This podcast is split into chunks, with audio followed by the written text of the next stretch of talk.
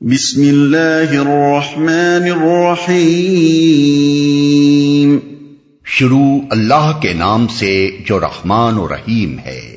والنجم اذا ہوا ما ضل صاحبكم وما غوا قسم ہے تارے کی جبکہ وہ غروب ہوا۔ تمہارا رفیق نہ بھٹکا ہے نہ بہکا ہے۔ قسم ہے تارے کی اصل میں لفظ ان نجم استعمال ہوا ہے۔ ابن عباس، مجاہد اور سفیان سوری کہتے ہیں کہ اس سے مراد سریا یعنی پلائڈس ہے۔ ابن جریر اور زمخشری نے اسی قول کو ترجیح دی ہے کیونکہ عربی زبان میں جب مطلقاً ان نجم کا لفظ بولا جاتا ہے تو عموماً اس سے سریا ہی مراد لیا جاتا ہے۔ سدئی کہتے ہیں کہ اس سے مراد زہرا یعنی وینس ہے۔ اور ابو عبیدہ نحوی کا قول ہے کہ یہاں ان نجم بول کر جن سے نجوم مراد لی گئی ہے۔ یعنی مطلب یہ ہے کہ جب صبح ہوئی اور سب ستارے غروب ہو گئے موقع اور محل کے لحاظ سے ہمارے نزدیک یہ آخری قول زیادہ قابل ترجیح ہے۔ تمہارا رفیق۔ مراد ہیں رسول اللہ صلی اللہ علیہ وسلم اور مخاطب ہیں قریش کے لوگ۔ اصل الفاظ استعمال کیے گئے ہیں صاحب یعنی تمہارا صاحب۔ صاحب عربی زبان میں دوست، رفیق، ساتھی، پاس رہنے والے اور ساتھ اٹھنے بیٹھنے والے کو کہتے ہیں۔ اس مقام پر آپ کا نام لینے یا ہمارا رسول کہنے کے بجائے تمہارا صاحب کہہ کر آپ کا ذکر کرنے میں بڑی گہری معنویت ہے۔ اس سے قریش کے لوگوں کو یہ احساس دلانا مقصود ہے کہ جس شخص کا تم سے ذکر کیا جا رہا ہے، وہ تمہارے ہاں باہر سے آیا ہوا کوئی اجنبی آدمی نہیں ہے۔ کہ اس سے تمہاری پہلے کی کوئی جان پہچان نہ ہو۔ تمہاری اپنی قوم کا آدمی ہے، تمہارے ساتھ ہی رہتا بستا ہے۔ تمہارا بچہ بچہ جانتا ہے کہ وہ کون ہے، کیا ہے، کس سیرت و کردار کا انسان ہے۔ کیسے اس کے معاملات ہیں، کیسی اس کی عادات و خسائل ہیں۔ اور آج تک تمہارے درمیان اس کی زندگی کیسی رہی ہے۔ اس کے بارے میں منہ پھاڑ کر کوئی کچھ کہہ دے تو تمہارے اندر ہزاروں آدمی اس کے جاننے والے موجود ہیں۔ جو خود دیکھ سکتے ہیں کہ یہ بات اس شخص پر چسپاں ہوتی بھی ہے یا نہیں۔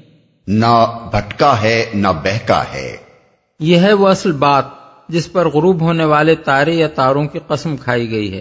بھٹکنے سے مراد ہے کسی شخص کا راستہ نہ جاننے کی وجہ سے کسی غلط راستے پر چل پڑنا اور بہکنے سے مراد ہے کسی شخص کا جان بوجھ کر غلط راستہ اختیار کر لینا۔ ارشاد الہی کا مطلب یہ ہے کہ محمد صلی اللہ علیہ وسلم جو تمہارے جانے پہچانے آدمی ہیں، ان پر تم لوگوں کا یہ الزام بالکل غلط ہے کہ وہ گمراہ یا بدراہ ہو گئے ہیں۔ در حقیقت وہ نہ بھٹکے ہیں، نہ بہکے ہیں۔ اس بات پر تاروں کے غروب ہونے کی قسم جس مناسبت سے کھائی گئی ہے، وہ یہ ہے کہ رات کی تاریکی میں جب تارے نکلے ہوئے ہوں، ایک شخص اپنے گرد و پیش کی اشیاء کو صاف نہیں دیکھ سکتا اور مختلف اشیاء کی دھندلی شکلیں دیکھ کر ان کے بارے میں غلط اندازے کر سکتا ہے۔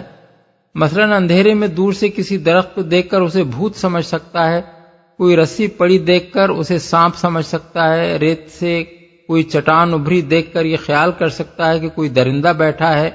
لیکن جب تارے ڈوب جائیں اور صبح روشن نمودار ہو جائے تو ہر چیز اپنی اصلی شکل میں آدمی کے سامنے آ جاتی ہے۔ اس وقت کسی چیز کی اصلیت کے بارے میں کوئی اشتباہ پیش نہیں آتا۔ ایسا ہی معاملہ تمہارے ہاں محمد صلی اللہ علیہ وسلم کا بھی ہے کہ ان کی زندگی اور شخصیت تاریکی میں چھپی ہوئی نہیں ہے، بلکہ صبح روشن کی طرح آیا ہے۔ تم جانتے ہو کہ تمہارا یہ صاحب ایک نہایت سلیم التبا اور دانا و فرزانہ آدمی ہے۔ اس کے بارے میں قریش کے کسی شخص کو یہ غلط فہمی کیسے لاکھ ہو سکتی ہے کہ وہ گمراہ ہو گیا ہے؟ تم یہ بھی جانتے ہو کہ وہ کمال درجے کا نیک نیت راست باز انسان ہے، اس کے متعلق تم میں سے کوئی شخص کیسے یہ رائے قائم کر سکتا ہے کہ وہ جان بوجھ کر نہ صرف خود ٹیڑھی رائے اختیار کر بیٹھا ہے، بلکہ دوسروں کو بھی اسی ٹیڑھے راستے کی طرف دعوت دینے کے لیے کھڑا ہو گیا ہے۔ وما ينطق عن الهوى ان هو الا وحي يوحى۔ علمه شدید القوى ذو مرت فاستوى وہ اپنی خواہش نفس سے نہیں بولتا یہ تو ایک وہی ہے جو اس پر نازل کی جاتی ہے۔ اسے زبردست قوت والے نے تعلیم دی ہے جو بڑا صاحب حکمت ہے جو اس پر نازل کی جاتی ہے۔ مطلب یہ ہے کہ جن باتوں کی وجہ سے تم اس پر یہ الزام لگاتے ہو کہ وہ گمراہ یا بدرا ہو گیا ہے، وہ اس نے اپنے دل سے نہیں گھڑ لی ہیں۔ نہ ان کی محرک اس کی اپنی خواہش نفس ہے، بلکہ وہ خدا کی طرف سے اس پر وہی کے ذریعے سے نازل کی گئی ہیں اور کی جا رہی ہیں۔ اس کا خود نبی بننے کو جی نہیں چاہا تھا کہ اپنی یہ خواہش پوری کرنے کے لیے اس نے دعوی نبوت کر دیا ہو، بلکہ خدا نے جب وہی کے ذریعے سے اس کو اس منصب پر معمور کیا، تب وہ تمہارے درمیان تبلیغ رسالت کے لیے اٹھا اور اس نے تم سے کہا کہ میں تمہارے لیے خدا کا نبی ہوں۔ اسی طرح اسلام کی یہ دعوت، توحید کی یہ تعلیم، آخرت اور حشر و نشر اور جزائے اعمال کی یہ خبریں کائنات و انسان کے متعلق یہ حقائق اور پاکیزہ زندگی بسر کرنے کے یہ اصول جو وہ پیش کر رہا ہے یہ سب کچھ بھی اس کا اپنا بنایا ہوا کوئی فلسفہ نہیں ہے، بلکہ خدا نے وہی کے ذریعے سے اس کو ان باتوں کا علم عطا کیا ہے۔ اسی طرح یہ قرآن جو وہ تمہیں سناتا ہے، یہ بھی اس کا اپنا تصنیف کردہ نہیں ہے، بلکہ خدا کا کلام ہے جو وہی کے ذریعے سے اس پر نازل ہوتا ہے۔ یہاں یہ سوال پیدا ہوتا ہے کہ نبی صلی اللہ علیہ وسلم کے بارے میں اللہ تعالی کا ارشاد کہ آپ اپنی خواہش نفس سے نہیں بولتے بلکہ جو کچھ آپ کہتے ہیں، وہ ایک وہی ہے جو آپ پر نازل کی جاتی ہے۔ آپ کی زبان مبارک سے نکلنے والی کن کن باتوں سے متعلق ہے۔ آیا اس کا اطلاق ان ساری باتوں پر ہوتا ہے جو آپ بولتے تھے؟ یا بعض باتوں پر اس کا اطلاق ہوتا ہے اور بعض باتوں پر نہیں ہوتا؟ اس کا جواب یہ ہے کہ جہاں تک قرآن مجید کا تعلق ہے، اس پر تو اس ارشاد کا اطلاق بدرجہ اولا ہوتا ہے۔ رہیں وہ دوسری باتیں جو قرآن کے علاوہ حضرت صلی اللہ علیہ وسلم کی زبان مبارک سے ادا ہوتی تھیں، تو وہ لامحالہ تین ہی قسموں کی ہو سکتی تھیں۔ ایک قسم کی باتیں وہ جو آپ تبلیغ دین اور دعوت اللہ کے لیے کرتے تھے یا قرآن مجید کے مضامین، اس کی تعلیمات اور اس کے احکام و ہدایات کی تشریح کے طور پر کرتے تھے یا قرآن ہی کے مقصد و مدعا کو پورا کرنے کے لیے واضح نصیحت فرماتے اور لوگوں کو تعلیم دیتے تھے، ان کے متعلق ظاہر ہے کہ یہ شبہ کرنے کی سرے سے کوئی گنجائش نہیں ہے کہ یہ باتیں معذ اللہ آپ اپنے دل سے گھڑتے تھے۔ ان امور میں تو آپ کی حیثیت در حقیقت قرآن کے سرکاری ترجمان اور اللہ تعالی کے نمائندہ مجاز کی تھی۔ یہ باتیں اگرچہ اس طرح لفظ لفظ آپ پر نازل نہیں کی جاتی تھیں، جس طرح قرآن آپ پر نازل کیا جاتا تھا، مگر یہ لازمن تھیں اسی علم پر مبنی۔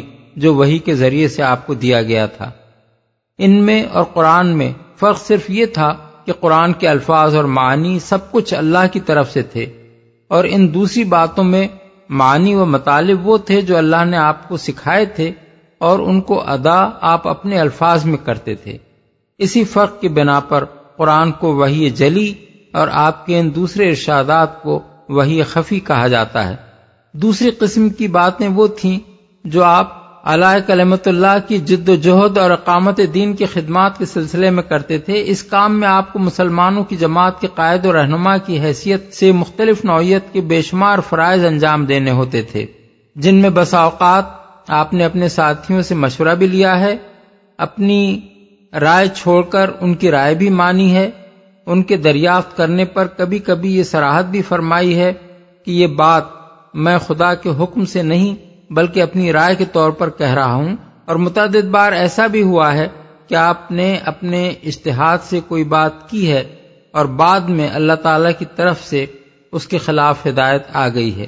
اس نوعیت کی جتنی باتیں بھی آپ نے کی ہیں، ان میں سے بھی کوئی ایسی نہ تھی اور قطن نہ ہو سکتی تھی جو خواہش نفس پر مبنی ہو۔ رہا یہ سوال کہ کیا وہ وہی پر مبنی تھی اس کا جواب یہ ہے کہ بجز ان باتوں کے جن میں آپ نے خود تصریح فرمائی ہے کہ یہ اللہ کے حکم سے نہیں ہے یا جن میں آپ نے صحابہ سے مشورہ طرف فرمایا ہے، ان کی رائے قبول فرمائی ہے، یا جن میں آپ سے کوئی قول و فعل صادر ہونے کے بعد اللہ تعالیٰ نے اس کے خلاف ہدایت نازل فرما دی ہے۔ باقی تمام باتیں اسی طرح وہی خفی پر مبنی تھیں، جس طرح پہلی نوعیت کی باتیں۔ اس لیے کہ دعوت اسلامی کے قائد و رہنما اور جماعت مومنین کے سردار اور حکومت اسلامی کے فرماروا کا جو منصب آپ کو حاصل تھا، وہ آپ کا خود ساختہ یا لوگوں کا عطا کردہ نہ تھا، بلکہ اس پر آپ اللہ تعالی کی طرف سے معمور ہوئے تھے۔ اور اس منصب کے فرائض کی ادائیگی میں آپ جو کچھ کہتے اور کرتے تھے، اس میں آپ کی حیثیت مرضی الہی کے نمائندے کی تھی۔ اس معاملے میں آپ نے جو باتیں اپنے اشتہاد سے کی ہیں ان میں بھی آپ کا اشتہاد اللہ کو پسند تھا اور علم کی اس روشنی سے ماخوذ تھا جو اللہ نے آپ کو دی تھی۔ اسی لیے جہاں آپ کا اشتہاد ذرا بھی اللہ کی پسند سے ہٹا ہے، وہاں فوراً وہی جلی سے اس کی اصلاح کر دی گئی ہے۔ آپ کے بعض اشتہادات کی یہ اصلاح بجائے خود اس بات کی دلیل ہے کہ آپ کے باقی تمام اشتہادات عین مرضی الہی کے مطابق تھے۔ تیسری قسم کی باتیں وہ تھیں جو آپ ایک انسان ہونے کی حیثیت سے زندگی کے عام معاملات میں کرتے تھے، جن کا تعلق فرائض نبوت سے نہ تھا، جو آپ نبی ہونے سے پہلے بھی کرتے تھے اور نبی ہونے کے بعد بھی کرتے رہے۔ اس نوعیت کی باتوں کے متعلق سب سے پہلے تو یہ سمجھ لینا چاہیے کہ ان کے بارے میں کفار سے کوئی جھگڑا نہ تھا۔ کفار نے ان کی بنا پر آپ کو گمراہ اور بدراہ نہیں کہا تھا، بلکہ پہلی دو قسم کی باتوں پر وہ یہ الزام لگاتے تھے۔ اس لیے وہ سرے سے زیر بحث ہی نہ تھیں کہ اللہ تعالیٰ ان کے بارے میں یہ آیت ارشاد فرماتا۔ لیکن اس مقام پر ان کے خارج از بحث ہونے کے باوجود یہ امر واقعہ ہے کہ رسول اللہ صلی اللہ علیہ وسلم کی زبان مبارک سے کوئی بات اپنی زندگی کے اس نجی پہلو میں بھی کبھی خلاف حق نہیں نکلتی تھی، بلکہ ہر وقت، ہر حال میں آپ کے اقوال و افعال ان حدود کے اندر محدود رہتے تھے جو اللہ تعالی نے ایک پیغمبرانہ اور متقیانہ زندگی کے لیے آپ کو بتا دی تھیں۔ اس لیے در حقیقت وہی کا نور ان میں بھی کار فرما تھا۔ یہی بات ہے جو بعض صحیح احادیث میں رسول اللہ صلی اللہ علیہ وسلم سے منقول ہوئی ہے۔ مسند احمد میں حضرت ابو حریرا کی روایت ہے کہ ایک موقع پر حضور نے فرمایا لا اقول اللہ حقن یعنی میں کبھی حق کے سوا کوئی بات نہیں کہتا۔ کسی صحابی نے عرض کیا ان کا تو بونا یا رسول اللہ یعنی یا رسول اللہ، کبھی کبھی آپ ہم لوگوں سے ہنسی مذاق بھی تو کر لیتے ہیں۔ فرمایا، انی ولا اقول اللہ حقن فی الواقع، میں حق کے سوا کچھ نہیں کہتا۔ مسند احمد اور ابو داود میں حضرت عبداللہ بن عمر بن آس کی روایت ہے، وہ کہتے ہیں کہ میں جو کچھ بھی رسول اللہ صلی اللہ علیہ وسلم کی زبان مبارک سے سنتا تھا، وہ لکھ لیا کرتا تھا تاکہ اسے محفوظ کر لوں۔ قریش کے لوگوں نے مجھے اس سے منع کیا اور کہنے لگے، تم ہر بات لکھتے چلے جاتے ہو۔ حالانکہ رسول اللہ صلی اللہ علیہ وسلم انسان ہیں، کبھی غصے میں بھی کوئی بات فرما دیتے ہیں، اس پر میں نے لکھنا چھوڑ دیا۔ بعد میں اس بات کا ذکر میں نے حضور سے کیا تو آپ نے فرمایا، اکتب فولزی نفسی بے ہی ماں خرج منی الحق۔ تم لکھے جاؤ، اس ذات کی قسم جس کے ہاتھ میں میری جان ہے، میری زبان سے کبھی کوئی بات حق کے سوا نہیں نکلی ہے۔ اس مسئلے پر مفصل بحث کے لیے ملاحظہ ہو، میری کتاب تفہیمات، حصہ اول، مضمون رسالت اور اس کے احکام۔ تعلیم دی ہے۔ یعنی کوئی انسان اس کو سکھانے والا نہیں ہے جیسا کہ تم گمان کرتے ہو بلکہ یہ علم اس کو ایک فوق البشر ذریعے سے حاصل ہو رہا ہے۔ زبردست قوت والے سے مراد بعض لوگوں کے نزدیک اللہ تعالی کی ذات ہے لیکن مفسرین کی عظیم اکثریت اس پر متفق ہے کہ اس سے مراد جبریل علیہ السلام ہے حضرت عبداللہ بن مسعود حضرت عائشہ، حضرت ابو حریرا قطادہ، مجاہد اور ربی بن انس سے یہی قول منقول ہے۔ ابن جریر، ابن کثیر راضی اور آلوسی وغیرہ حضرات نے بھی اسی قول کو اختیار کیا ہے۔ شاہ ولی اللہ صاحب اور مولانا اشرف علی صاحب نے بھی اپنے ترجموں میں اسی کی پیروی کی ہے۔ اور صحیح بات یہ ہے کہ خود قرآن مجید کی دوسری تصریحات سے بھی یہی ثابت ہے۔ سورہ تکویر میں اللہ تعالیٰ کا ارشاد ہے ان لقول و رسول ان کریم ذی قوت ان دزل عرش مکین متعین ثم امین، وما صاحب کم بے مجنون ولقدر آہ بالافق المبین۔ آیات انیس، تیئیس۔ یعنی در حقیقت یہ ایک بزرگ فرشتے کا بیان ہے جو زبردست قوت والا ہے۔ مالک عرش کے ہاں بڑا درجہ رکھتا ہے، اس کا حکم مانا جاتا ہے اور وہاں وہ معتبر ہے۔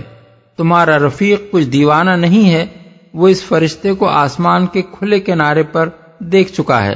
پھر سورہ بقرہ کی آیت ستانوے میں اس فرشتے کا نام بھی بیان کر دیا گیا ہے، جس کے ذریعے سے یہ تعلیم حضور کے قلب پر نازل کی گئی تھی۔ قل من کان ادو جبریلا فن نہ نزل اللہ قلب کا بزن اللہ ان تمام آیات کو اگر سورہ نجم کی اس آیت کے ساتھ ملا کر پڑھا جائے، تو اس امر میں کسی شک کی گنجائش نہیں رہتی کہ یہاں زبردست قوت والے معلم سے مراد جبریل امین ہی ہیں، نہ کہ اللہ تعالی۔ اس مسئلے پر مفصل بحث آگے آ رہی ہے۔ اس مقام پر بعض حضرات یہ شبہ ظاہر کرتے ہیں کہ جبریل امین کو رسول اللہ صلی اللہ علیہ وسلم کا معلم کیسے قرار دیا جا سکتا ہے؟ اس کے معنی تو یہ ہوں گے کہ وہ استاد ہیں اور حضور شاگرد، اور اس سے حضور پر جبریل کی فضیلت لازم آئے گی۔ لیکن یہ شبہ اس لیے غلط ہے کہ جبریل اپنے کسی ذاتی علم سے حضور کو تعلیم نہیں دیتے تھے، جس سے آپ پر ان کی فضیلت لازم آئے، بلکہ ان کو اللہ تعالی نے آپ تک علم پہنچانے کا ذریعہ بنایا تھا۔ اور وہ محض واسطۂ تعلیم ہونے کی حیثیت سے مجازن آپ کے معلم تھے۔ اس سے ان کی افضلیت کا کوئی پہلو نہیں نکلتا۔ یہ بالکل ایسا ہی ہے جیسے پانچ وقت کی نمازیں فرض ہونے کے بعد اللہ تعالی نے رسول اللہ صلی اللہ علیہ وسلم کو نماز کے صحیح اوقات بتانے کے لیے جبریل علیہ السلام کو آپ کے پاس بھیجا اور انہوں نے دو روز تک پانچوں وقت کی نمازیں آپ کو پڑھائیں۔ یہ قصہ بخاری، مسلم، ابو داود ترمزی اور معطا وغیرہ کتب حدیث میں صحیح سندوں کے ساتھ بیان ہوا ہے اور اس میں رسول اللہ صلی اللہ علیہ وسلم خود ارشاد فرماتے ہیں کہ آپ مقتدی تھے اور جبریل نے امام بن کر آپ کو نماز پڑھائی تھی۔ لیکن اس طرح محض تعلیم کی غرض سے ان کا امام بنایا جانا یہ معنی نہیں رکھتا کہ وہ آپ سے افضل تھے۔ جو بڑا صاحب حکمت ہے۔ اصل میں لفظ زو مرتن استعمال فرمایا گیا ہے۔ ابن عباس اور قطادہ اس کو خوبصورت اور شاندار کے معنی میں لیتے ہیں۔ مجاہد، حسن بصری، ابن زید اور سفیان سوری کہتے ہیں کہ اس کے معنی طاقتور کے ہیں۔ سعید بن مسیب کے نزدیک اس سے مراد صاحب حکمت ہے۔ حدیث میں نبی صلی اللہ علیہ وسلم کا ارشاد ہے لا تحل الصدقۃ لغنی ولا لذی مرتن سوین اس ارشاد میں زو مرہ کو آپ نے تندرست صحیح القوا کے معنی میں استعمال فرمایا ہے۔ عربی محاورے میں یہ لفظ نہایت صاحب الرائے اور عاقل و دانہ کے معنی میں بھی استعمال ہوتا ہے۔ اللہ تعالیٰ نے یہاں جبریل علیہ السلام کے لیے یہ جامع لفظ اسی لیے منتخب فرمایا ہے کہ ان میں عقلی اور جسمانی دونوں طرح کی قوتوں کا کمال پایا جاتا ہے۔ اردو زبان میں کوئی لفظ ان تمام معنوں کا جامع نہیں ہے۔ اسی وجہ سے ہم نے ترجمے میں اس کے صرف ایک معنی کو اختیار کیا ہے، کیونکہ جسمانی قوتوں کے کمال کا ذکر اس سے پہلے کے فقرے میں آ چکا ہے۔ وَهُوَ بِالْأُفُقِ الْأَعْلَى، ثم دنا فتدلى۔ فكان قاب قوسين او ادنى فاوحى الى عبده ما اوحى وہ سامنے آ کھڑا ہوا جبکہ وہ بالائی افق پر تھا، پھر قریب آیا اور اوپر معلق ہو گیا۔ یہاں تک کہ دو کمانوں کے برابر یا اس سے کچھ کم فاصلہ رہ گیا۔ تب اس نے اللہ کے بندے کو وہی پہنچائی جو وہی بھی اسے پہنچانی تھی۔ بالائی افق پر تھا۔ افق سے مراد ہے آسمان کا مشرقی کنارہ جہاں سے سورج طلوع ہوتا ہے اور دن کی روشنی پھیلتی ہے۔ اسی کو سورہ تکویر کی آیت تیئیس میں افق مبین کہا گیا ہے۔ دونوں آیتیں سراہت کرتی ہیں کہ پہلی مرتبہ جبریل علیہ السلام جب نبی صلی اللہ علیہ وسلم کو نظر آئے، اس وقت وہ آسمان کے مشرقی کنارے سے نمودار ہوئے تھے اور متعدد معتبر روایات سے معلوم ہوتا ہے کہ اس وقت وہ اپنی اصلی صورت میں تھے جس میں اللہ تعالیٰ نے ان کو پیدا کیا ہے۔ آگے چل کر ہم وہ تمام روایات بیان کریں گے جن میں یہ بات بیان کی گئی ہے۔ کچھ کم فاصلہ رہ گیا۔ یعنی آسمان کے بالائی مشرقی کنارے سے نمودار ہونے کے بعد جبریل علیہ السلام نے رسول اللہ صلی اللہ علیہ وسلم کی طرف آگے بڑھنا شروع کیا۔ یہاں تک کہ بڑھتے بڑھتے وہ آپ کے اوپر آ کر فضا میں معلق ہو گئے۔ پھر وہ آپ کی طرف جھکے اور اس قدر قریب ہو گئے کہ آپ کے اور ان کے درمیان صرف دو کمانوں کے برابر یا کچھ کم فاصلہ رہ گیا۔ عام طور پر مفسرین نے قاب قوسین کے معنی بقدر دو قوس کی بیان کیے ہیں، لیکن حضرت عبداللہ بن عباس اور حضرت عبداللہ بن مسعود نے قوس کو ذرا یعنی ہاتھ کے معنی میں لیا ہے۔ اور کان قاب قوسین کا مطلب وہ یہ بیان کرتے ہیں کہ دونوں کے درمیان صرف دو ہاتھ کا فاصلہ رہ گیا تھا۔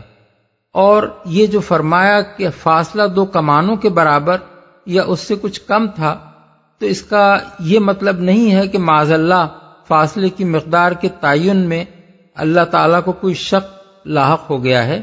دراصل یہ طرز بیان اس لیے اختیار کیا گیا ہے کہ تمام کمانے لازمن ایک ہی ناپ کی نہیں ہوتی اور ان کے حساب سے کسی فاصلے کو جب بیان کیا جائے گا تو مقدار فاصلہ میں ضرور کمی بیشی ہوگی۔ جو وہی بھی اسے پہنچانی تھی۔ اصل الفاظ ہیں۔ اوحا الا ابد ہی ماں اوحا اس فقرے کے دو ترجمے ممکن ہیں۔ ایک یہ کہ اس نے وہی کی اس کے بندے پر جو کچھ بھی وہی کی۔ اور دوسرا یہ کہ اس نے وہی کی اپنے بندے پر جو کچھ بھی وہی کی۔ پہلا ترجمہ کیا جائے تو اس کے معنی یہ ہوں گے کہ جبریل نے وہی کی اللہ کے بندے پر جو کچھ بھی اس کو وہی کرنی تھی۔ اور دوسرا ترجمہ کیا جائے تو مطلب یہ ہوگا کہ اللہ نے وہی کی جبریل کے واسطے سے اپنے بندے پر جو کچھ بھی اس کو وہی کرنی تھی۔ مفسرین نے یہ دونوں معنی بیان کیے ہیں، مگر سیاق و سباق کے ساتھ زیادہ مناسبت پہلا مفہوم ہی رکھتا ہے، اور وہی حضرت حسن بصری اور ابن زید سے منقول ہے۔ اس پر یہ سوال کیا جا سکتا ہے کہ ابدہی کی ضمیر اوہا کے فائل کی طرف پھرنے کے بجائے اللہ تعالی کی طرف کیسے پھر سکتی ہے جبکہ آغاز صورت سے یہاں تک اللہ کا نام سرے سے آیا ہی نہیں ہے؟ اس کا جواب یہ ہے کہ جہاں ضمیر کا مرجع کسی خاص شخص کی طرف سیاق کلام سے صاف ظاہر ہو رہا ہو، وہاں ضمیر آپ سے آپ اسی کی طرف پھرتی ہے، خواہ اس کا ذکر پہلے نہ آیا ہو۔ اس کی متعدد نظیریں خود قرآن مجید میں موجود ہیں۔ مثال کے طور پر اللہ تعالیٰ کا ارشاد ہے انا انزل نہ فی لت القدر۔ ہم نے اس کو شب قدر میں نازل کیا ہے۔ یہاں قرآن کا سرے سے کہیں ذکر نہیں آیا ہے، مگر سیاق کلام خود بتا رہا ہے کہ ضمیر کا مرجع قرآن ہے۔ ایک اور مقام پر ارشاد ہوا ہے، ولو یواخذ اللہ الناس بما کسبوا ما ترک علی ظہرها من دابہ اگر اللہ لوگوں کو ان کے کرتوتوں پر پکڑنے لگے، تو اس کی پیٹھ پر کسی جاندار کو نہ چھوڑے۔ یہاں آگے پیچھے زمین کا ذکر کہیں نہیں آیا ہے، مگر سیاق کلام سے خود ظاہر ہوتا ہے کہ اس کی پیٹھ سے مراد زمین کی پیٹھ ہے۔ سورہ یاسین میں فرمایا گیا ہے، وما علمناہ الشعر وما ينبغي لہو ہم نے اسے شعر کی تعلیم نہیں دی ہے اور نہ شاعری اس کو زیب دیتی ہے۔ یہاں پہلے یا بعد رسول اللہ صلی اللہ علیہ وسلم کا کوئی ذکر نہیں آیا ہے۔ مگر سیاق کلام بتا رہا ہے کہ ضمیروں کے مرجے آپ ہی ہیں۔ سورہ رحمان میں فرمایا، کل من علیہ فان یعنی وہ سب کچھ جو اس پر ہے فانی ہے۔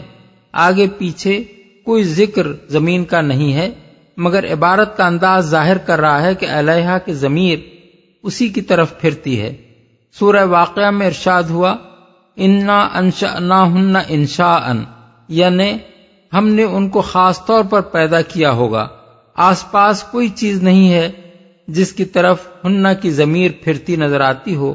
یہ فہوا کلام سے ظاہر ہوتا ہے کہ مراد خواتین جنت ہیں۔ بس چونکہ اوہا الا ابد ہی کا یہ مطلب بہرحال نہیں ہو سکتا کہ جبریل نے اپنے بندے پر وہی کی، اس لیے لازمن اس کے معنی یہی لیے جائیں گے کہ جبریل نے اللہ کے بندے پر وہی کی یا پھر یہ کہ اللہ نے جبریل کے واسطے سے اپنے بندے پر وہی کی۔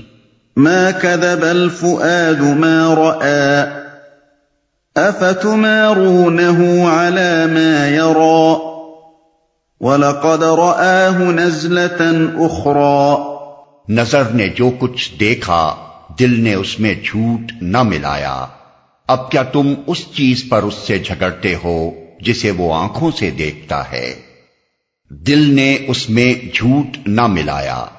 یعنی یہ مشاہدہ جو دن کی روشنی میں اور پوری بیداری کی حالت میں کھلی آنکھوں سے محمد صلی اللہ علیہ وسلم کو ہوا، اس پر ان کے دل نے یہ نہیں کہا کہ یہ نظر کا دھوکہ ہے یا یہ کوئی جن یا شیطان ہے جو مجھے نظر آ رہا ہے، یا میرے سامنے کوئی خیالی صورت آ گئی ہے اور میں جاگتے میں کوئی خواب دیکھ رہا ہوں، بلکہ ان کے دل نے ٹھیک ٹھیک وہی کچھ سمجھا جو ان کی آنکھیں دیکھ رہی تھیں۔ انہیں اس عمر میں کوئی شک لاحق نہیں ہوا کہ فی الواقع یہ جبریل ہیں، جو پیغام یہ پہنچا رہے ہیں اور جو پیغام یہ پہنچا رہے ہیں، وہ واقعی خدا کی طرف سے وہی ہے۔ اس مقام پر یہ سوال پیدا ہوتا ہے کہ آخر وہ کیا بات ہے جس کی وجہ سے رسول اللہ صلی اللہ علیہ وسلم کو ایسے عجیب و غیر معمولی مشاہدے کے بارے میں قطن کوئی شک لاحق نہ ہوا۔ اور آپ نے پورے یقین کے ساتھ جان لیا کہ آپ کی آنکھیں جو کچھ دیکھ رہی ہیں وہ واقعی حقیقت ہے۔ کوئی خیالی ہیولا نہیں ہے اور کوئی جن یا شیطان بھی نہیں ہے۔ اس سوال پر جب ہم غور کرتے ہیں تو اس کے پانچ وجوہ ہماری سمجھ میں آتے ہیں۔ ایک یہ کہ وہ خارجی حالات جن میں مشاہدہ ہوا تھا، اس کی صحت کا یقین دلانے والے تھے۔ رسول اللہ صلی اللہ علیہ وسلم کو یہ مشاہدہ اندھیرے میں یا مراقبے کی حالت میں یا خواب میں یا نیم بیداری کی حالت میں نہیں ہوا تھا، بلکہ صبح روشن طلوع ہو چکی تھی۔ آپ پوری طرح بیدار تھے کھلی فضا میں اور دن کی پوری روشنی میں۔ اپنی آنکھوں سے یہ منظر ٹھیک اسی طرح دیکھ رہے تھے جس طرح کوئی شخص دنیا کے دوسرے مناظر دیکھتا ہے۔ اس میں اگر شک کی گنجائش ہو تو ہم دن کے وقت دریا، پہاڑ، آدمی، مکان، غرض، جو کچھ بھی دیکھتے ہیں، وہ سب بھی پھر مشکوک اور محض نظر کا دھوکہ ہی ہو سکتا ہے۔ دوسرے یہ کہ آپ کی اپنی داخلی حالت بھی اس کی صحت کا یقین دلانے والی تھی۔ آپ پوری طرح اپنے ہوش و حواس میں تھے۔ پہلے سے آپ کے ذہن میں اس طرح کا سرے سے کوئی خیال نہ تھا کہ آپ کو ایسا کوئی مشاہدہ ہونا چاہیے یا ہونے والا ہے۔ ذہن اس فکر سے اور اس کی تلاش سے بالکل خالی تھا اور اس حالت میں اچانک آپ کو اس معاملے سے سابقہ پیش آیا۔ اس پر یہ شک کرنے کی کوئی گنجائش نہ تھی کہ آنکھیں کسی حقیقی منظر کو نہیں دیکھ رہی ہیں، بلکہ خیالی حولا سامنے آ گیا ہے۔ تیسرے یہ کہ جو ہستی ان حالات میں آپ کے سامنے آئی تھی، وہ ایسی عظیم، ایسی شاندار، ایسی حسین اور اس قدر منور تھی کہ نہ آپ کے وہم و خیال میں کبھی اس سے پہلے ایسی ہستی کا تصور آیا تھا، جس کی وجہ سے آپ کو یہ گمان ہوتا کہ وہ آپ کے اپنے خیال کی آفریدہ ہے اور نہ کوئی جن یا شیطان اس شان کا ہو سکتا ہے۔ کہ آپ اسے فرشتے کے سوا اور کچھ سمجھتے۔ حضرت عبداللہ بن مسعود کی روایت ہے کہ رسول اللہ صلی اللہ علیہ وسلم نے فرمایا، میں نے جبریل کو اس صورت میں دیکھا کہ ان کے چھ سو بازو تھے۔ مسند احمد۔ ایک دوسری روایت میں ابن مسعود مزید تشریح کرتے ہیں کہ جبریل علیہ السلام کا ایک ایک بازو اتنا عظیم تھا کہ افق پہ چھایا ہوا نظر آتا تھا۔ مسند احمد۔ اللہ تعالی خود ان کی شان کو شدید القوا اور زو مرہ کے الفاظ میں بیان فرما رہا ہے۔ چوتھے یہ کہ جو تعلیم وہ ہستی دے رہی تھی، وہ بھی اس مشاہدے کی صحت کا اطمینان دلانے والی تھی۔ اس کے ذریعے سے اچانک جو علم اور تمام کائنات کے حقائق پر حاوی علم آپ کو ملا، اس کا کوئی تصور پہلے سے آپ کے ذہن میں نہ تھا۔ کہ آپ اس پر یہ شبہ کرتے کہ یہ میرے اپنے ہی خیالات ہیں جو مرتب ہو کر میرے سامنے آ گئے ہیں۔ اسی طرح اس علم پر یہ شک کرنے کی بھی کوئی گنجائش نہ تھی کہ شیطان اس شکل میں آ کر آپ کو دھوکہ دے رہا ہے، کیونکہ شیطان کا یہ کام آخر کب ہو سکتا ہے اور کب اس نے یہ کام کیا ہے کہ انسان کو شرک و بت پرستی کے خلاف توحید خالص کی تعلیم دے، آخرت کی باز پرس سے خبردار کرے، جاہلیت اور اس کے طور طریقوں سے بیزار کرے، فضائل اخلاق کی طرف دعوت دے۔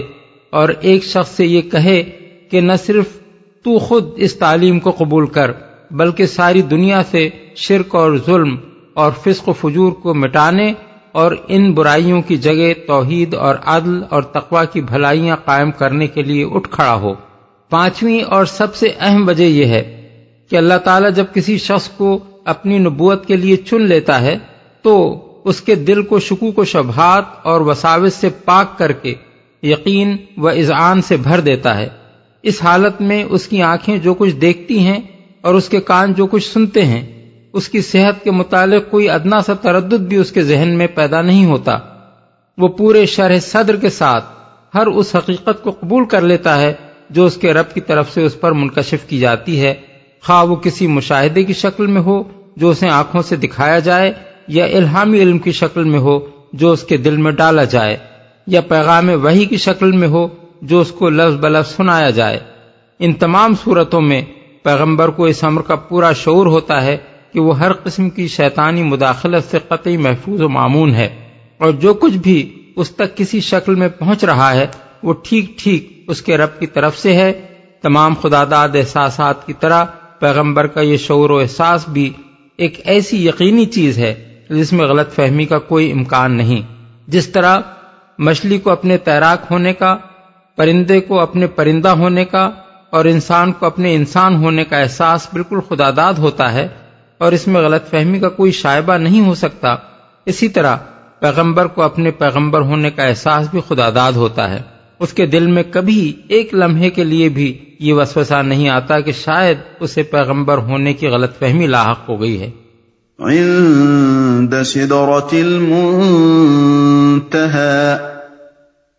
عندها جنة المأوى. اور ایک مرتبہ پھر اس نے سدرت المنتہا کے پاس اس کو دیکھا جہاں پاس ہی جنت الماوا ہے۔ یہ جبریل علیہ السلام سے نبی صلی اللہ علیہ وسلم کی دوسری ملاقات کا ذکر ہے جس میں وہ آپ کے سامنے اپنی اصلی صورت میں نمودار ہوئے۔ اس ملاقات کا مقام سدرت المنتہا بتایا گیا ہے۔ اور ساتھ ہی یہ فرمایا گیا ہے کہ اس کے قریب جنت الماوا واقع ہے۔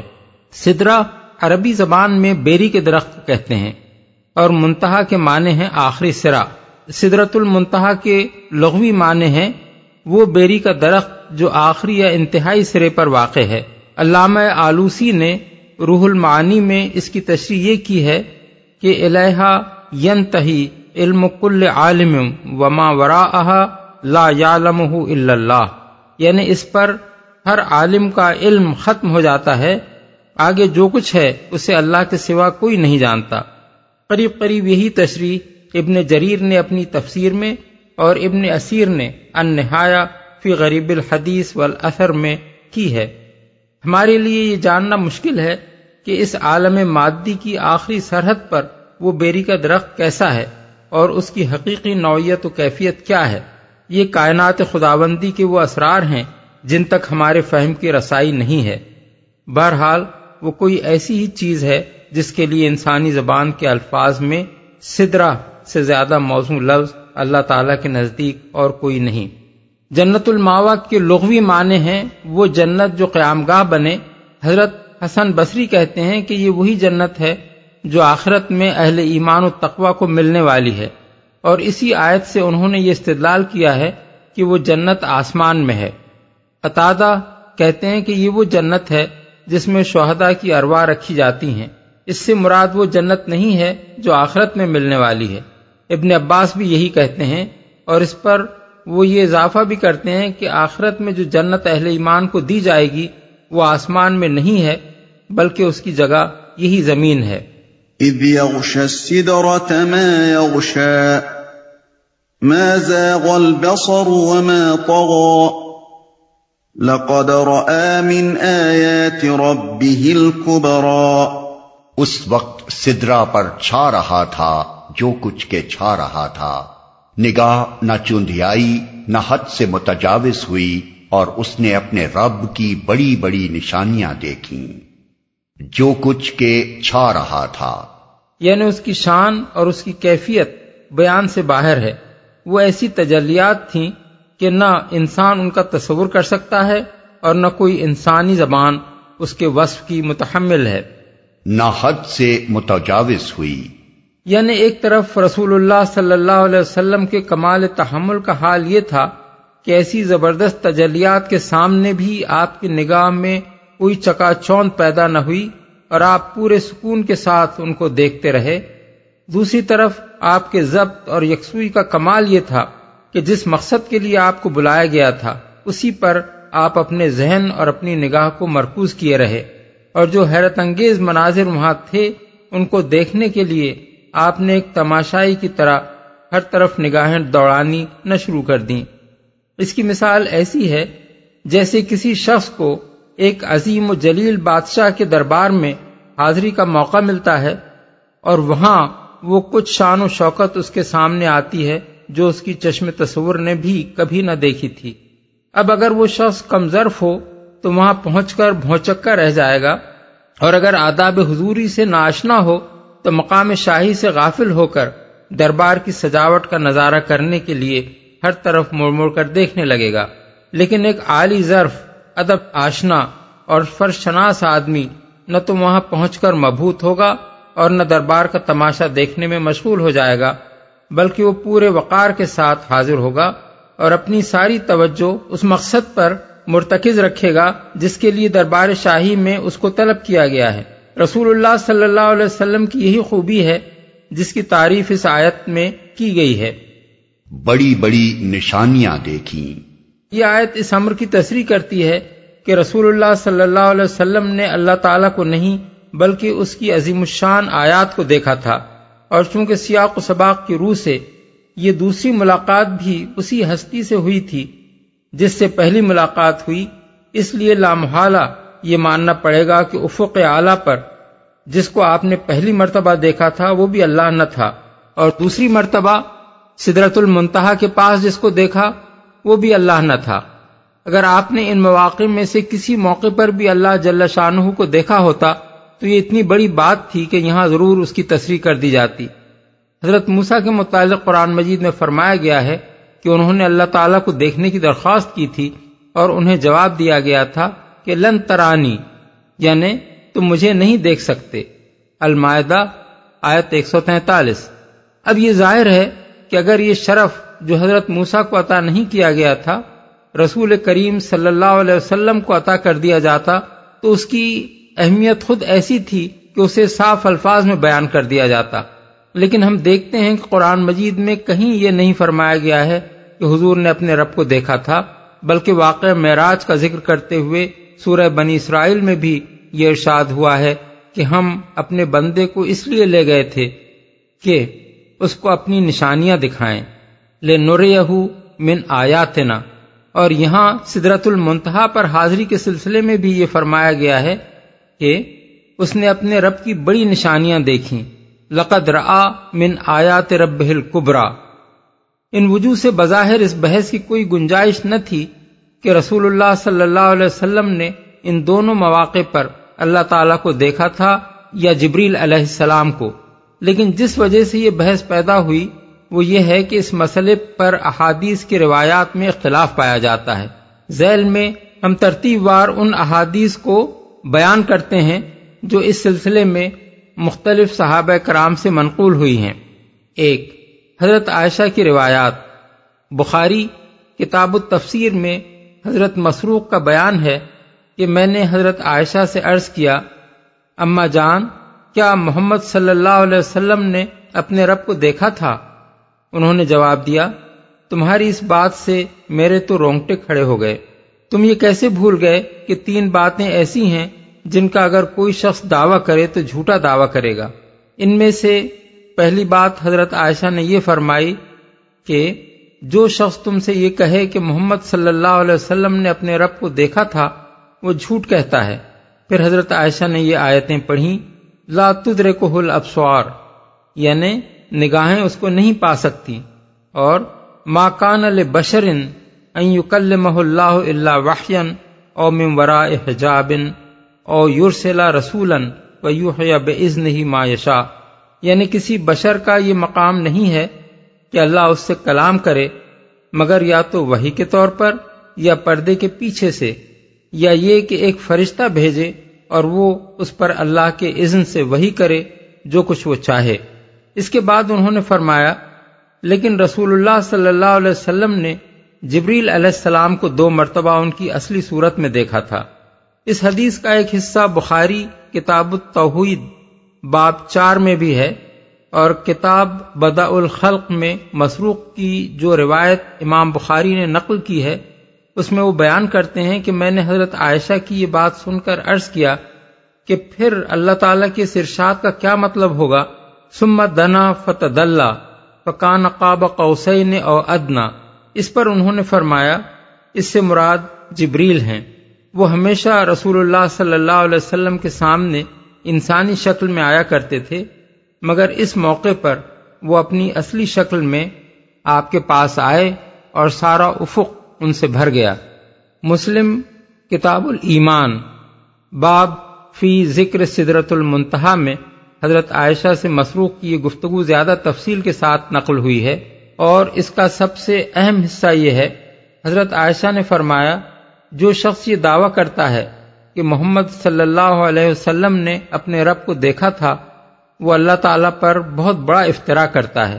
مسروخ کہتے ہیں کہ میں ٹیک لگائے بیٹھا تھا، یہ بات سن کر میں اٹھ بیٹھا اور میں نے عرض کیا، ام المومنین، جلدی نہ فرمائیے، کیا اللہ تعالیٰ نے یہ نہیں فرمایا ہے کہ ولقد راہ بال افق المبین اور لقد راہ نزلتاً اخرا حضرت عائشہ نے جواب دیا، اس امت میں سب سے پہلے میں نے ہی رسول اللہ صلی اللہ علیہ وسلم سے اس معاملے کو دریافت کیا تھا۔ حضور نے فرمایا، انما ہوا جبریل علیہ السلام، لم ارہ اللہ صورت ہلتی خلق علیہ غیر ہاتین المرتین ریتہ منحبتن من السماء سادن عزم و خلق ہی ما بین السماء والارض۔ یعنی وہ تو جبریل علیہ السلام تھے۔ میں نے ان کو ان کی اس اصلی صورت میں جس پر اللہ نے ان کو پیدا کیا ہے، ان دو مواقع کے سوا کبھی نہیں دیکھا۔ ان دو مواقع پر میں نے ان کو آسمان سے اترتے ہوئے دیکھا اور ان کی عظیم ہستی زمین و آسمان کے درمیان ساری فضا پر چھائی ہوئی تھی۔ ابن مرد نے مسروق کی اس روایت کو جن الفاظ میں نقل کیا ہے وہ یہ ہیں۔ حضرت عائشہ نے فرمایا، سب سے پہلے میں نے ہی رسول اللہ صلی اللہ علیہ وسلم سے یہ پوچھا تھا کہ کیا آپ نے اپنے رب کو دیکھا تھا؟ حضور نے جواب دیا، نہیں، میں نے تو جبریل کو آسمان سے اترتے دیکھا تھا۔ دو، حضرت عبداللہ بن مسعود کی روایات، بخاری کتاب التفسیر، مسلم کتاب الایمان اور ترمزی ابواب التفسیر میں زر بن حبیش کی روایت ہے کہ حضرت عبداللہ بن مسعود نے فقان قاب قوسین او ادنا کی تفسیر یہ بیان فرمائی کہ رسول اللہ صلی اللہ علیہ وسلم نے جبریل علیہ السلام کو اس صورت میں دیکھا کہ ان کے چھ سو بازو تھے۔ مسلم کی دوسری روایات میں ما کزب الفعاد ما رآ اور لقد رآ من آیات رب القبرا کی بھی یہی تفسیر زر بن حبیش نے عبداللہ بن مسعود سے نقل کی ہے۔ مسند احمد میں ابن مسعود رضی اللہ عنہ کی یہ تفسیر زیر بن حبیش کے علاوہ عبد الرحمن بن یزید اور ابو وائل کے واسطے سے بھی منقول ہوئی ہے۔ اور مزید برآں مسند احمد میں زیر بن حبیش کی دو روایتیں اور نقل ہوئی ہیں، جن میں حضرت عبداللہ بن مسعود، ولقد راہ نزلتاً اخرا ان صدرت المنتہا کی تفسیر بیان کرتے ہوئے فرماتے ہیں، قال رسول اللہ صلی اللہ علیہ وسلم، رأیت جبریل ان صدرت المنتہا علیہ ستمیات جناحن۔ رسول اللہ صلی اللہ علیہ وسلم نے فرمایا کہ میں نے جبریل کو سدرت المنتہا کے پاس دیکھا، ان کے چھ سو بازو تھے۔ اسی مضمون کی روایت امام احمد نے شقیق بن سلمہ سے بھی نقل کی ہے، جس میں وہ کہتے ہیں کہ میں نے حضرت عبداللہ بن مسعود کی زبان سے یہ سنا کہ رسول اللہ صلی اللہ علیہ وسلم نے خود یہ فرمایا تھا کہ میں نے جبریل علیہ السلام کو اس صورت میں سدرت المنتہا پر دیکھا تھا۔ تین، حضرت ابو حریرا سے عطا بن ابی رباہ نے آیت لقد راہ نزلتاً اخرا کا مطلب پوچھا تو انہوں نے جواب دیا کہ را جبریل علیہ السلام۔ حضور نے جبریل علیہ السلام کو دیکھا تھا۔ مسلم کتاب الایمان۔ چار، حضرت ابو ذر غفاری سے عبداللہ بن شقیق کی دو روایتیں امام مسلم نے کتاب الایمان میں نقل کی ہیں۔ ایک روایت میں وہ فرماتے ہیں کہ میں نے رسول اللہ صلی اللہ علیہ وسلم سے پوچھا، کیا آپ نے اپنے رب کو دیکھا تھا؟ حضور نے جواب دیا نور انا اراہو۔ اور دوسری روایت میں فرماتے ہیں کہ میرے اس سوال کا جواب آپ نے یہ دیا رئی تو نورن۔ حضور کے پہلے ارشاد کا مطلب ابن القیم نے زاد المعاد میں یہ بیان کیا ہے کہ میرے اور رویت رب کے درمیان نور حائل تھا۔ اور دوسرے ارشاد کا مطلب وہ یہ بیان کرتے ہیں کہ میں نے اپنے رب کو نہیں بلکہ بس ایک نور دیکھا۔ نسائی اور ابن ابی حاتم نے حضرت ابو ذر کا قول ان الفاظ میں نقل کیا ہے کہ رسول اللہ صلی اللہ علیہ وسلم نے اپنے رب کو دل سے دیکھا تھا، آنکھوں سے نہیں دیکھا۔ پانچ، حضرت ابو مسا شریف سے امام مسلم کتاب الایمان میں یہ روایت لائے ہیں کہ حضور نے فرمایا، ما انتہا الیہ بسر من خلق ہی یعنی اللہ تعالی تک اس کی مخلوق میں سے کسی کی نگاہ نہیں پہنچی۔ چھ، حضرت عبداللہ بن عباس کی روایات۔ مسلم کی روایت ہے کہ حضرت عبداللہ بن عباس سے، ما کزب الفعاد ما رآ ولقد رآہ نزلتن اخرى، کا مطلب پوچھا گیا تو انہوں نے کہا، رسول اللہ صلی اللہ علیہ وسلم نے اپنے رب کو دو مرتبہ اپنے دل سے دیکھا۔ یہ روایت مسند احمد میں بھی ہے۔ ابن مردوین نے عطا بن ابی ربا کے حوالے سے ابن عباس کا یہ قول نقل کیا ہے کہ رسول اللہ صلی اللہ علیہ وسلم نے اللہ تعالیٰ کو آنکھوں سے نہیں بلکہ دل سے دیکھا تھا۔ نسائی میں اکرما کی روایت ہے کہ ابن عباس نے فرمایا اتاجبون ان تکون الخلت ابراہیم و الکلام الموسا و رویت المحمد یعنی کیا تمہیں اس بات پر تعجب ہے کہ ابراہیم علیہ السلام کو اللہ نے خلیل بنایا موسا علیہ السلام کو کلام سے سرفراز کیا اور محمد صلی اللہ علیہ وسلم کو رویت کا شرف بخشا۔ حاکم نے بھی اس روایت کو نقل کیا ہے اور اسے صحیح قرار دیا ہے۔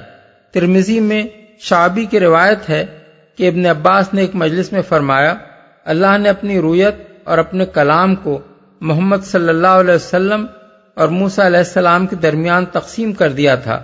موسا علیہ السلام سے اس نے دو مرتبہ کلام کیا اور محمد صلی اللہ علیہ وسلم نے دو مرتبہ اس کو دیکھا۔ ابن عباس کی اسی گفتگو کو سن کر مسروق حضرت عائشہ کے پاس گئے تھے اور ان سے پوچھا تھا، کیا محمد صلی اللہ علیہ وسلم نے اپنے رب کو دیکھا تھا؟ انہوں نے فرمایا، تم نے وہ بات کہی ہے جسے سن کر میرے تو رونگٹے کھڑے ہو گئے۔ اس کے بعد حضرت عائشہ اور مسروق کے درمیان وہ گفتگو ہوئی، جسے ہم اوپر حضرت عائشہ کی روایات میں نقل کر آئے ہیں۔ ترمزی ہی میں دوسری روایات جو ابن عباس سے منقول ہوئی ہیں، ان میں سے ایک میں وہ فرماتے ہیں کہ حضور نے اللہ تعالیٰ کو دیکھا تھا، دوسری میں فرماتے ہیں دو مرتبہ دیکھا تھا، اور تیسری میں ان کا ارشاد یہ ہے کہ آپ نے اللہ کو دل سے دیکھا تھا۔ مسند احمد میں ابن عباس کی ایک روایت یہ ہے کہ قال رسول اللہ صلی اللہ علیہ وسلم، رأیت ربی تبارک و تعالی یعنی میں نے اپنے رب تبارک و تعالی کو دیکھا۔ دوسری روایت میں وہ کہتے ہیں، ان رسول اللہ صلی اللہ علیہ وسلم قال، اتانی رب فی احسن صورت اصبہ یعنی فی النوم۔ یعنی رسول اللہ صلی اللہ علیہ وسلم نے فرمایا، آج رات میرا رب بہترین صورت میں میرے پاس آیا۔ میں سمجھتا ہوں کہ حضور کے اس ارشاد کا مطلب یہ تھا کہ خواب میں آپ نے اللہ تعالی کو دیکھا۔ تبرانی اور ابن مردوہ نے ابن عباس سے ایک روایت یہ بھی نقل کی ہے کہ رسول اللہ صلی اللہ علیہ وسلم نے اپنے رب کو دو مرتبہ دیکھا، ایک مرتبہ آنکھوں سے اور دوسری مرتبہ دل سے۔ ساتھ، محمد بن کاب القرضی بیان کرتے ہیں کہ رسول اللہ صلی اللہ علیہ وسلم سے بعض صحابہ نے پوچھا آپ نے اپنے رب کو دیکھا ہے؟ حضور نے جواب دیا، میں نے اس کو دو مرتبہ اپنے دل سے دیکھا، ابن ابی حاتم۔ اس روایت کو ابن جریر نے ان الفاظ میں نقل کیا ہے کہ آپ نے فرمایا، میں نے اس کو آنکھ سے نہیں، بلکہ دل سے دو مرتبہ دیکھا ہے۔ آٹھ۔ حضرت انس بن مالک کی ایک روایت جو قصہ معراج کے سلسلے میں شریک بن عبداللہ کے حوالے سے امام بخاری نے کتاب التوحید میں نقل کی ہے، اس میں یہ الفاظ آتے ہیں۔ حتیٰ جا سدرت المنتہا و دنل جبار رب العزت فتد اللہ حتیٰ کانا منہ قاب قوسین او ادنا و اوح اللہ فیما اوحا علیہ خمسین سلاد یعنی جب آپ سے رت المنتہا پر پہنچے تو اللہ رب العزت آپ کے قریب آیا اور آپ کے اوپر معلق ہو گیا۔ یہاں تک کہ آپ کے اور اس کے درمیان بقدر دو کمان یا اس سے بھی کچھ کم فاصلہ رہ گیا۔ پھر اللہ نے آپ پر جو امور وہی فرمائے، ان میں سے ایک پچاس نمازوں کا حکم تھا۔ لیکن علاوہ ان اعتراضات کے، جو اس روایت کی سند اور مضمون پر امام خطابی، حافظ ابن حجر، ابن حزم اور حافظ عبد الحق صاحب الجمع بین صحیحین نے کیے ہیں۔ سب سے بڑا اعتراض اس پر یہ وارد ہوتا ہے کہ یہ سری قرآن کے خلاف پڑتی ہے۔ کیونکہ قرآن مجید دو الگ الگ رویتوں کا ذکر کرتا ہے، جن میں سے ایک ابتدان افق اعلی پر ہوئی تھی، اور پھر اس میں دنا فتح پکان قاب قوسین او ادنا کا معاملہ پیش آیا تھا، اور دوسری سدرت المنتہا کے پاس واقع ہوئی تھی، لیکن یہ روایت ان دونوں رویتوں کو خلط ملت کر کے ایک رویت بنا دیتی ہے۔ اس لیے قرآن مجید سے متعارض ہونے کی بنا پر اس کو تو کسی طرح قبول ہی نہیں کیا جا سکتا۔ اب رہیں وہ دوسری روایات جو ہم نے اوپر نقل کی ہیں، تو ان میں سب سے زیادہ وزنی روایتیں وہ ہیں جو حضرت عبداللہ بن مسعود اور حضرت عائشہ سے منقول ہوئی ہیں، کیونکہ ان دونوں نے بالاتفاق خود رسول اللہ صلی اللہ علیہ وسلم کا یہ ارشاد بیان کیا ہے کہ ان دونوں مواقع پر آپ نے اللہ تعالیٰ کو نہیں بلکہ جبریل علیہ السلام کو دیکھا تھا۔ اور یہ روایات قرآن مجید کی تصریحات اور اشارات سے پوری طرح مطابقت رکھتی ہیں۔ مزید برآں ان کی تائید حضور کے ان ارشادات سے بھی ہوتی ہے جو حضرت ابو ذر اور حضرت ابو موسا شرین نے آپ سے نقل کیے ہیں۔ اس کے برعکس، حضرت عبداللہ بن عباس سے جو روایات کتب حدیث میں منقول ہوئی ہیں، ان میں سخت اضطراب پایا جاتا ہے۔ کسی میں وہ دونوں رویتوں کو عینی کہتے ہیں، کسی میں دونوں کو قلبی قرار دیتے ہیں، کسی میں ایک کو عینی اور دوسرے کو قلبی بتاتے ہیں اور کسی میں عینی رویت کی صاف صاف نفی کر دیتے ہیں۔ ان میں سے کوئی روایت بھی ایسی نہیں ہے جس میں وہ رسول اللہ صلی اللہ علیہ وسلم کا اپنا کوئی ارشاد نقل کر رہے ہوں۔ اور جہاں انہوں نے خود حضور کا ارشاد نقل کیا ہے، وہاں اول تو قرآن مجید کی بیان کردہ ان دونوں رویتوں میں سے کسی کا بھی ذکر نہیں ہے۔ اور مزید برآں ان کی ایک روایت کی تشریح دوسری روایت سے یہ معلوم ہوتی ہے کہ حضور نے کسی وقت بحالت بیداری نہیں بلکہ خواب میں اللہ تعالیٰ کو دیکھا تھا۔ اس لیے در حقیقت ان آیات کی تفسیر میں حضرت عبداللہ بن عباس سے منصوب روایات پر اعتماد نہیں کیا جا سکتا۔ اسی طرح محمد بن قاب القرضی کی روایات بھی اگرچہ رسول اللہ صلی اللہ علیہ وسلم کا ایک ارشاد نقل کرتی ہیں، لیکن ان میں بھی ان صحابہ کرام کے ناموں کی کوئی تصریح نہیں ہے جنہوں نے حضور سے یہ بات سنی۔ نیز ان میں سے ایک میں بتایا گیا ہے کہ حضور نے عینی رویت کی صاف صاف نفی فرما دی تھی۔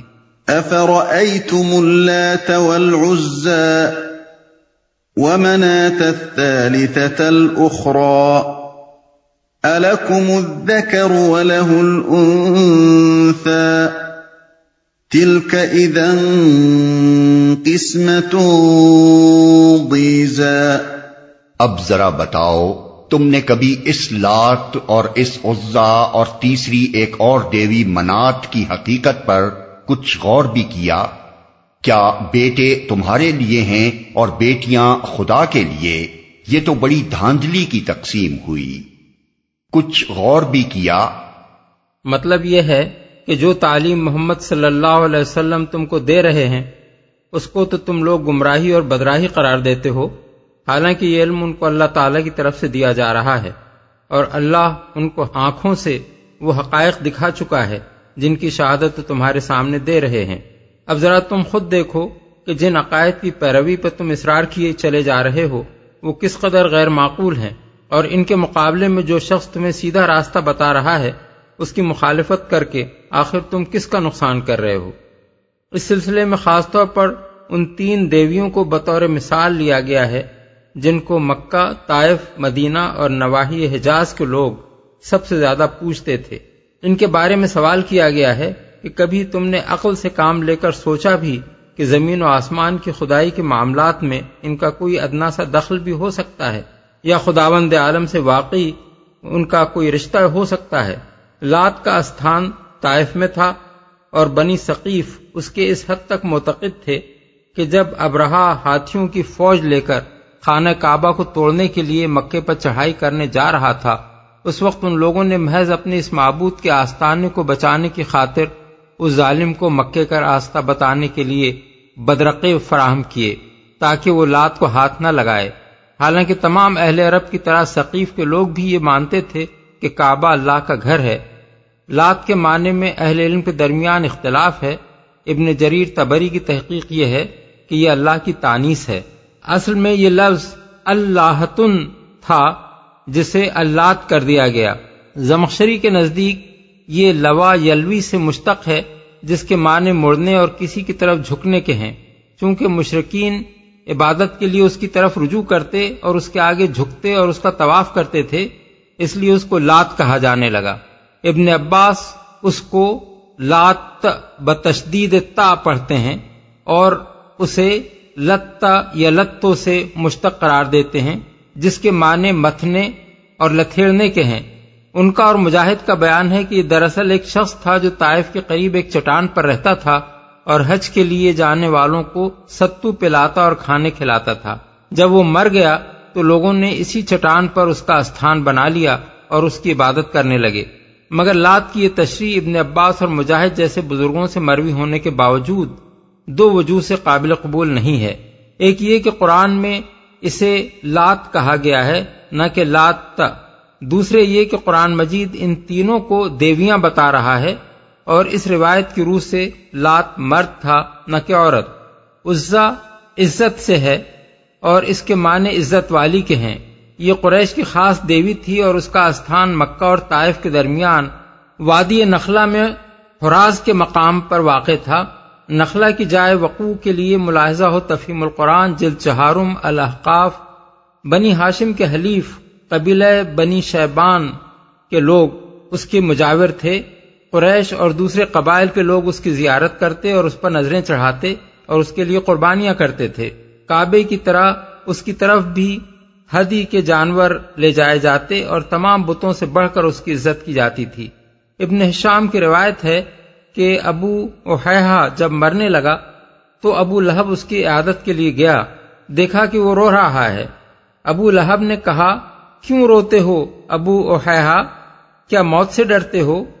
حالانکہ وہ سبھی کو آنی ہے۔ اس نے کہا، خدا کی قسم، میں موت سے ڈر کر نہیں روتا، بلکہ مجھے یہ غم کھایا جا رہا ہے کہ میرے بعد عزا کی پوجا کیسے ہوگی؟ ابو لہب بولا، اس کی پوجا نہ تمہاری زندگی میں تمہاری خاطر ہوتی تھی اور نہ تمہارے بعد اسے چھوڑا جائے گا۔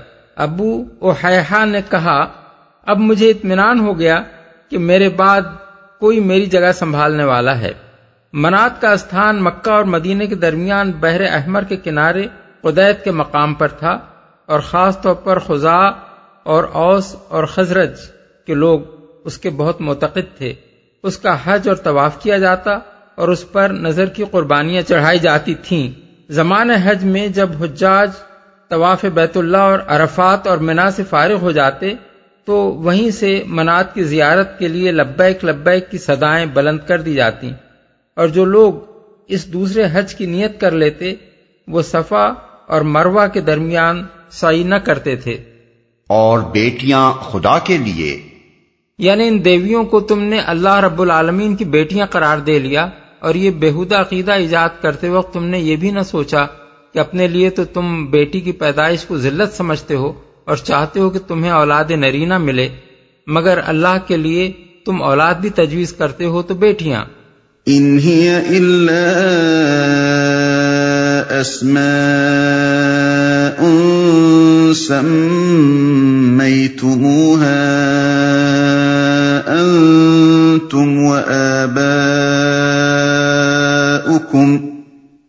سميتموها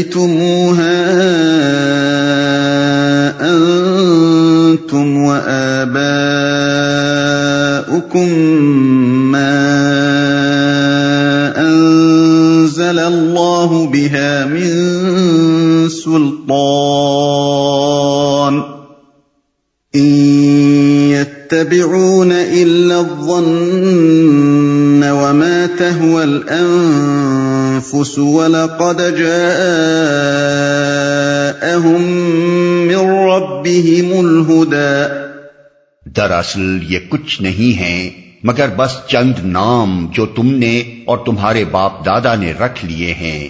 اللہ نے ان کے لیے کوئی سند نازل نہیں کی۔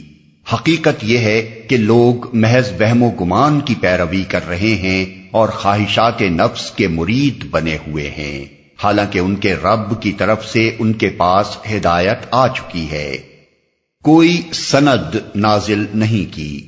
یعنی تم جن کو دیوی اور دیوتا کہتے ہو، وہ نہ دیویاں ہیں اور نہ دیوتا، نہ ان کے اندر الوحیت کی کوئی صفت پائی جاتی ہے، نہ خدائی کے اختیارات کا کوئی ادنا سا حصہ انہیں حاصل ہے۔ تم نے بطور خود ان کو خدا کی اولاد اور معبود اور خدائی میں شریک ٹھہرا لیا ہے۔ خدا کی طرف سے کوئی سند ایسی نہیں آئی ہے جسے تم اپنے ان مفروضات کے ثبوت میں پیش کر سکو۔ خواہشات نفس کے مرید بنے ہوئے ہیں۔ بلفاظ دیگر ان کی گمراہی کے بنیادی وجوہ دو ہیں۔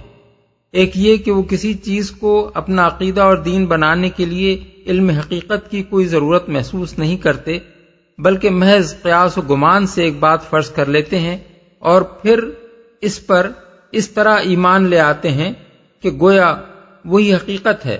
دوسرے یہ کہ انہوں نے یہ رویہ دراصل اپنی خواہشات نفس کی پیروی میں اختیار کیا ہے۔ ان کا دل یہ چاہتا ہے کہ کوئی ایسا معبود ہو جو دنیا میں ان کے کام تو بناتا رہے اور آخرت اگر پیش آنے والی ہی ہو تو وہاں انہیں بخشوانے کا ذمہ بھی لے لے۔ مگر حرام و حلال کی کوئی پابندی ان پر نہ لگائے اور اخلاق کے کسی ضابطے میں ان کو نہ کسے۔